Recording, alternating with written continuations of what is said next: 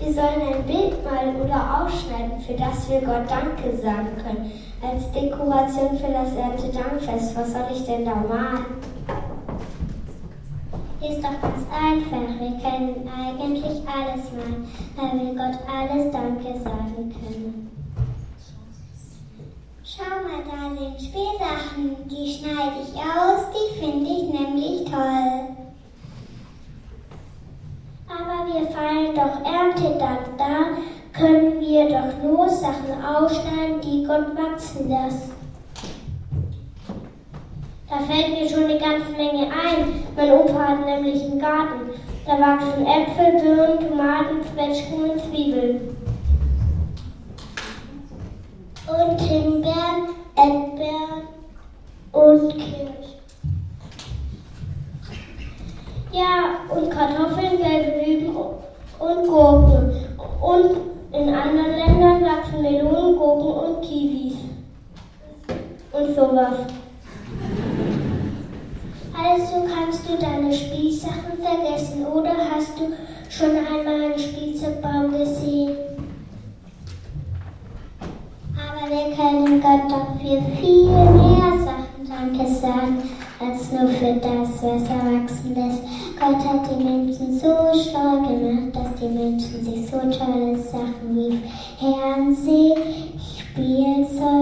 und Handy ausdenken können. Ich finde auch, wir können Gott Danke sagen. Für unsere Eltern, auch für unseren Bruder, auch wenn sie manchmal ein bisschen doof ist. Ich male ein Bild von meinen Freunden. Ich finde ihn toll, dass ich so viele Freunde habe. Hier sind ganz schön viele Süßigkeiten. Die schneide ich aus. Die mag ich am liebsten.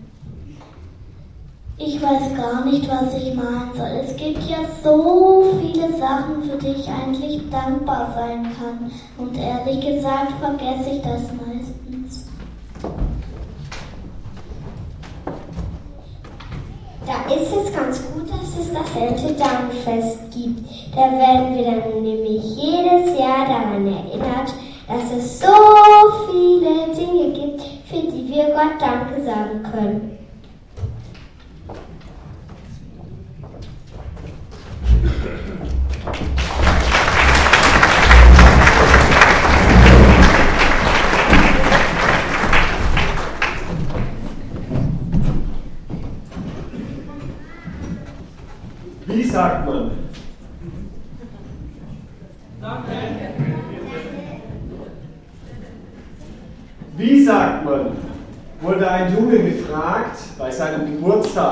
Als ihm gerade jemand so ein Geschenk überreicht hat. Und dann stand die Mama hinter ihm und hat gesagt, wie sagt man?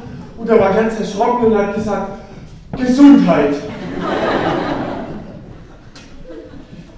Mit dieser Frage, wie sagt man, wird ganz oft so im Leben ein unfreiwilliges, aber artiges Dankeschön erpresst. Und das ist häufig auch das Erste, was Kinder lernen, öffentlich zu reden. So ein erpresstes, gar nicht so freiwilliges Dankeschön. An der Wursttheke beim Metzger zum Beispiel, gell? wenn man da so eine Scheibe Wurst kriegt. Wie sagt man? Danke. Ob es jetzt einem schmeckt oder nicht, egal, man soll Danke sagen. Und ich erinnere mich noch dran, als ich so ein kleiner Junge war, da war das häufig so auch, dann anschließend mit Belohnungen von den Onkels und Tanten verbunden, auch von meiner Oma. So Küsse, die man dann dafür kriegt, ja, weil man schönartig Danke gesagt hat. Also so ganz feuchte Variationen habe ich da in Erinnerung, vor allem von meiner Oma. Wenn die dann mich geküsst hat nach dem Danke, habe ich mich gefühlt wie frisch gewaschen. Und dann war ich so mit Wischen beschäftigt. Also das war alles ganz halt unangenehm. Alles, was mit dem, wie sagt man, Danke zusammenhängt. Und jetzt feiern wir heute Erntedank. Warum eigentlich Danke sagen? Gehört es zum Leben so selbstverständlich dazu, wie Guten Morgen oder Guten Tag zu sagen? So was Selbstverständliches ist doch meistens ziemlich öde und langweilig. Und das interessiert doch auch niemand, das was sowieso selbstverständlich ist. Selbstverständlich ist vielen auch in unserem Land der Wohlstand geworden, dass es uns so unheimlich gut geht. Ich war vor kurzem bin ich an einem Sonntag an einem Autohaus vorbeigekommen und da waren ganz unglaublich viele Menschen auf diesem Parkplatz unterwegs und haben da so Blechkarossen angeguckt. Als ob sonntags nichts Schöneres gäbe wie Autos angucken. Jetzt fährt schon, so zumindest hat man ausgerechnet, jeder zweite Deutsche, also 40 Millionen Autos gibt es in unserem Land. Wir ersticken fast im Verkehr. Ich hätte es ja noch verstanden, wenn es irgendein anderes Autohaus gewesen wäre, aber ich will jetzt niemand zu nahe treten, es war ein Renault-Autohaus. Weiß ja jeder, was Renault heißt, oder? Renault ist die Abkürzung für Rost, erreicht nun auch unser letztes Teil. Habe ich mir mal so sagen lassen. Aber mal weg von den Autos. Es gibt ja nicht nur Autos. Wer von euch trinkt denn gerne Milch? Eulen habe es mehr die Kinder gemeint, aber die Erwachsenen dürfen sich auch noch melden, gerne. Ja, ist ja schwierig, wenn ich heute einkaufen gehe in den Supermarkt. Da gibt es ja nicht Milch, sondern da gibt es mit 3,8% Fett, mit 3,5% Fett, mit 1,5%, mit 0,1%, mit glaube ich fast schon gar nichts mehr Fett. Aber jetzt nicht nur Fett verschieden, sondern da gibt es ja auch ganz andere Auswahl noch. Es gibt nämlich heute Milch von Kühen. Dann gibt es aber Milch von glücklichen Kühen auch noch. Und inzwischen gibt es Milch auch von ganz besonders total glücklichen Kühen. Steht zumindest sogar auf den Packungen drauf. Also ist schon schwierig, wenn man allein Milch kaufen will, vom Biohof, von der Genossenschaft oder wo auch immer her. Ist doch alles selbstverständlich, oder? dass es das da gibt und viel gibt und so verschieden. Das haben wir doch alles unseren ganz tollen Ideen und Möglichkeiten und Fähigkeiten selber zu verdanken, dass wir so weit gekommen sind. Verdanken das ist ein ganz komisches Wort. Die Vorsilbe ver sagt nämlich, dass wir, dass da was Passives ist. Das haben wir nicht selber gemacht ein anderer muss da irgendetwas tun, wie beim Vergeben. Da muss ein anderer mir meine Schuld tilgen. Veranlassen. Nicht ich tue etwas, sondern bringe jemand anders dazu, dass er was tut. Wenn wir uns etwas verdanken, dann bekommt nicht ein anderer ein Dankeschön, sondern ich eigentlich selber. Ich klopfe mir dann auf die Schulter und sage, gut gemacht. Erntedankfest ist das also so ein sich selbst auf die Schultern klopfen habe ja ordentlich im Garten gearbeitet, habe zur richtigen Zeit die Pflanzen gepflanzt, habe dann Dünger hin, habe dann gegossen, habe ich doch alles selber gemacht. Ich sage heute am Erntedankfest doch am besten mal mir selber Danke, oder? Danke sagen. Wofür denn eigentlich? Jetzt brauchen wir das erste Bild, wenn es kommt. Hm? Wunderbar.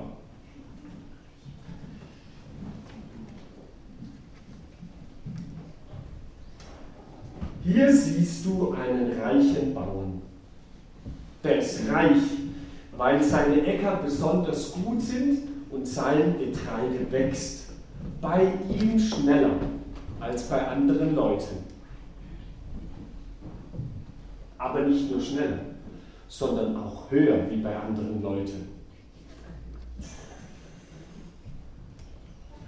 Ja, und im Herbst, da erntet er viel mehr als alle anderen Leute. Mensch, der Mann, der hat es gut.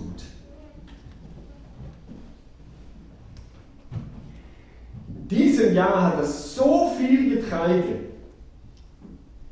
dass er ein Problem hat. Man sieht es ja schon. Er hat so viel, dass seine Scheune dieses Mal gar nicht ausreicht. Die Scheune platzt aus allen Nähten. Sie gerät aus den Fugen und man sieht, da ragt an allen Ecken und Enden schon das Getreide heraus. Kein Problem, sagt der Bauer. Ich bin ja klug. Ich werde die Scheune abreißen und mir einfach eine neue bauen. Bald bin ich so reich, dass ich das Leben dann so richtig genießen kann. Und er macht nicht nur Pläne, sondern er baut sich eine neue große Scheune.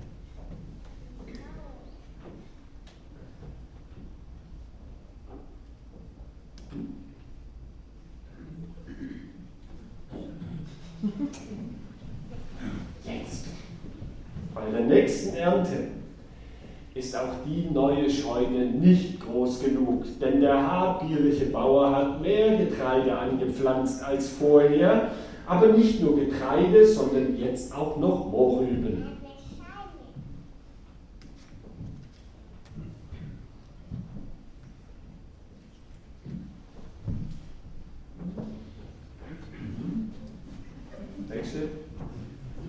Kein Bauer wieder dann werde ich mir eben eine noch größere Scheune bauen. Und im nächsten Jahr, dann werde ich noch reicher sein, dann habe ich es wirklich gut. Und er baut sich eine größere und noch bessere Scheune. Aber die Ernte im Jahr danach, auch dafür ist die größere und bessere Scheune wieder nicht groß genug. Wieder hat der Bauer viel zu viel Getreide geerntet und angepflanzt und zu viele Mohrrüben und außerdem auch noch Kohlköpfe.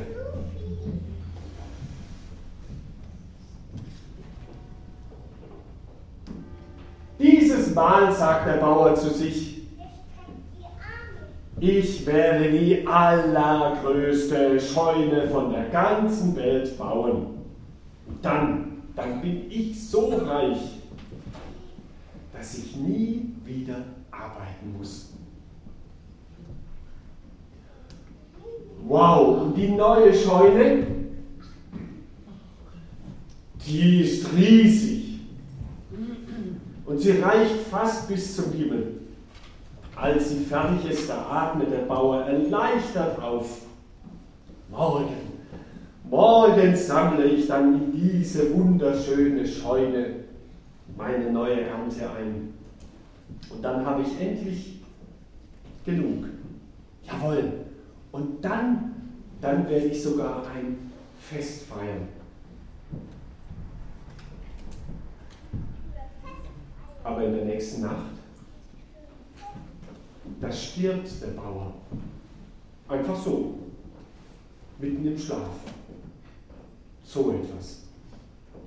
Und jetzt picken die Vögel sein Getreide auf, die Kaninchen fressen seine Mohrrüben und seinen ganzen Kohl. Und die ganze große Scheune steht leer da. Und der reiche Bauer hat nichts von all seinem Reichtum so ein armer Mann. Jesus sagt, wie dumm, wenn jemand sein Leben lang nur Reichtümer ansammelt, in Gottes Augen aber ist er ein armer Mensch.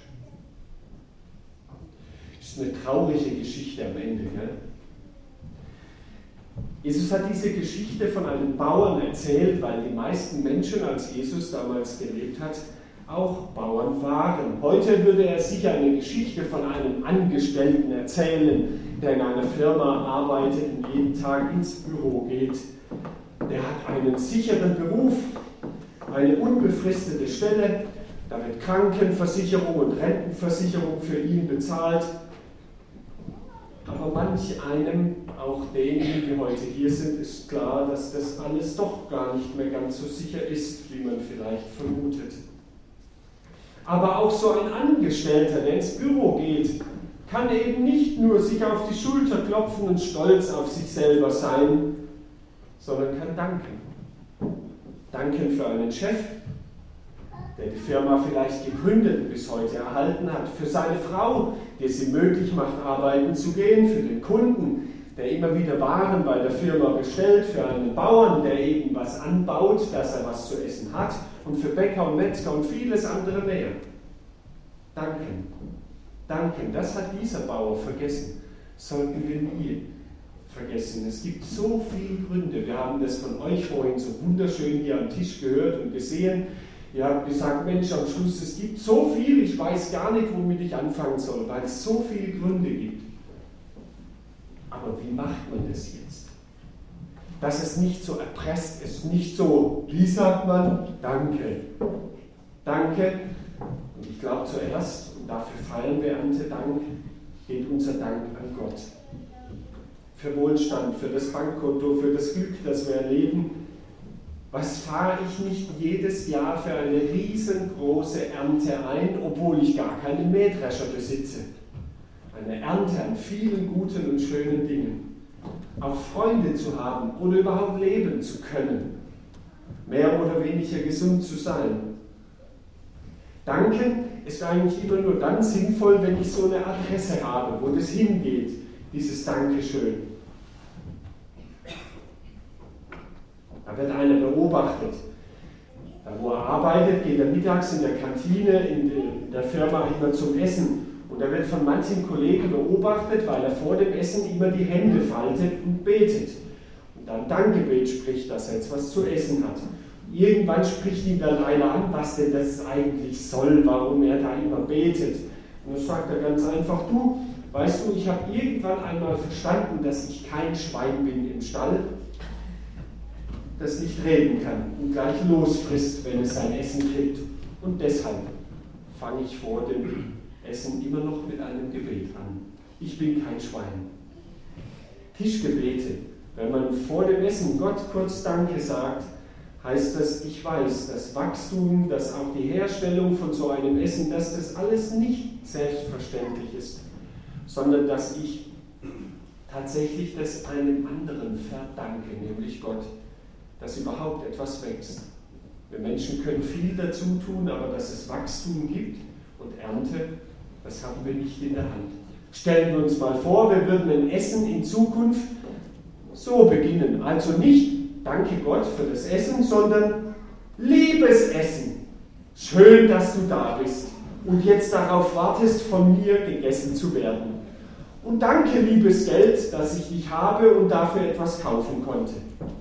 Das wäre doch ein komisches Gebet oder ein komischer Anfang vor dem Essen. Ohne Dank an Gott fehlt meinem Leben etwas. Dann vertrocknet alles. Dank an Gott ist das Erste. Das Zweite, ist, dass man sich gegenseitig auch dankt. Dank zueinander zu sagen. Eine Freundin von uns, die Ingrid, die war an ihrem letzten Arbeitstag in der Firma. Die hat nämlich dann ein Baby bekommen und hat für drei Jahre ausgesetzt mit der Arbeit. Und am letzten Arbeitstag kommt ihr Chef in ihr Büro und sagt, ach, ich habe ganz vergessen, dass Sie heute Ihren letzten Arbeitstag haben. Wissen Sie was? langt in seinen Geldbeutel, holt so einen Schein raus, legt ihn hier hin auf den Tisch und sagt, kaufen Sie sich einfach selber einen Blumenstrauß. Eine gute Zeit noch. Komisch, gell? Wenn man sich selber seine Geschenke kaufen muss, wenn man sich selber bedanken muss oder verabschieden muss, dann hat das Leben aufgehört, ein Fest zu sein oder schön zu sein. Es geht gar nicht darum, dass wir den anderen immer so mit allem möglichen, ach toll, wie großartig du bist, wie nett du bist, wie schön du bist, wie lieb du bist, sondern dass wir uns beachten und dass wir auch mal Danke sagen für das, was ein anderer tut.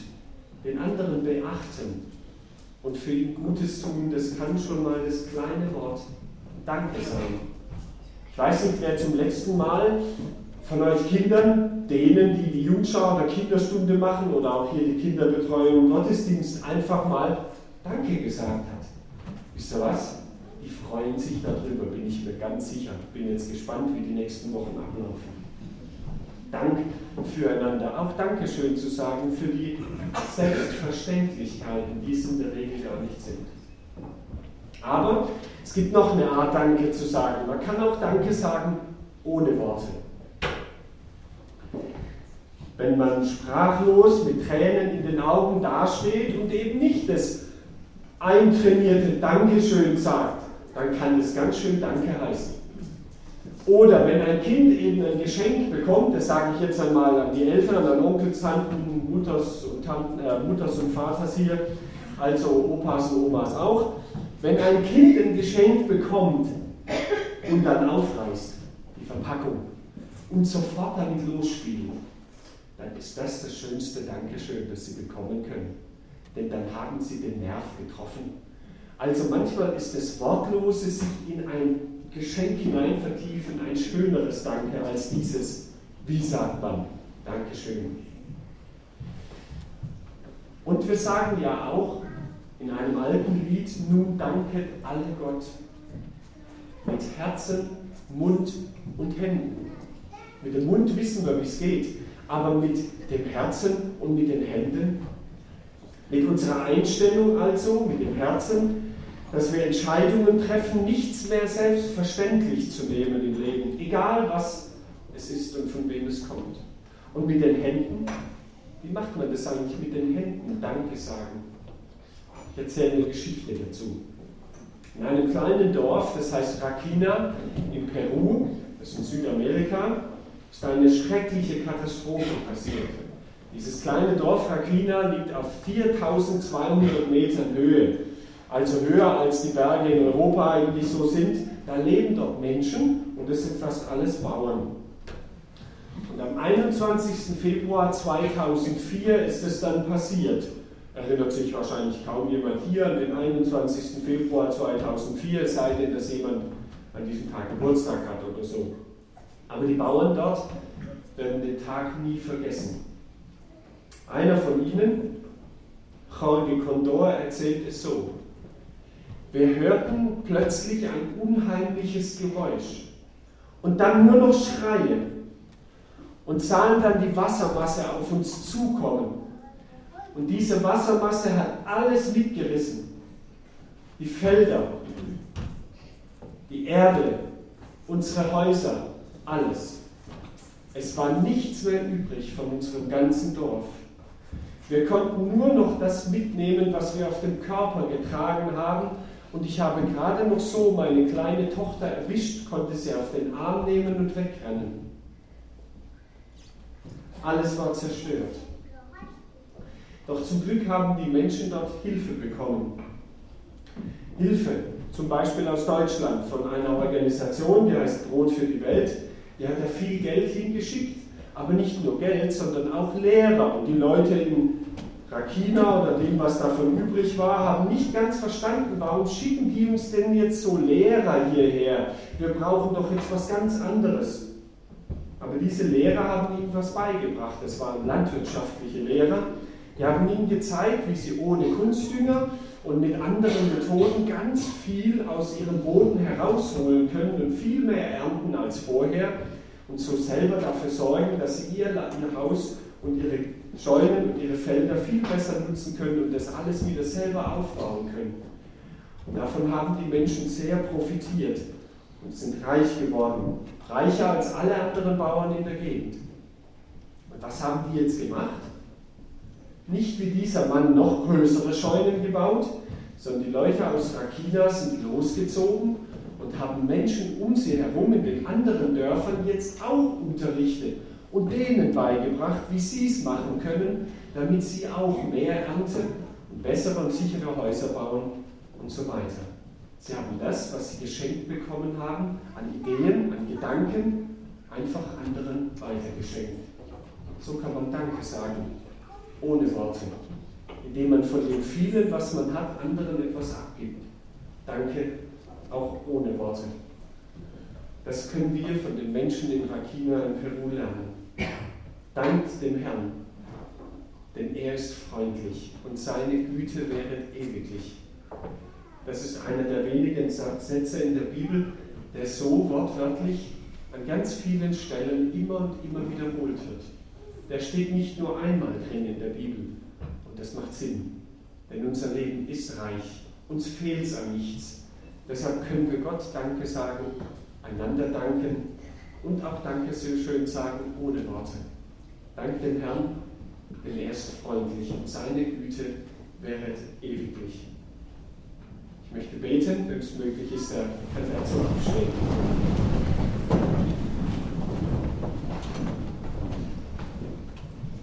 Lieber himmlischer Vater, unser Leben ist so überreich.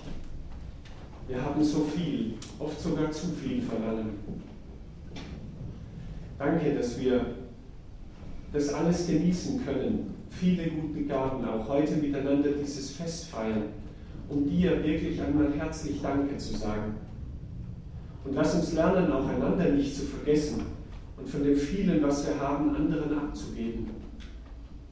Danke für alles Gute, was wir haben. Und wir möchten bitten für die Menschen, denen es weniger gut geht, die, die vom Hungertod bedroht sind.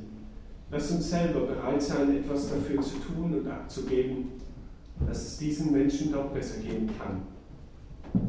Danke jetzt für das Fest, das wir heute haben, dass wir uns erinnern können an so vieles, was unser Leben reich und froh und hell macht. Amen.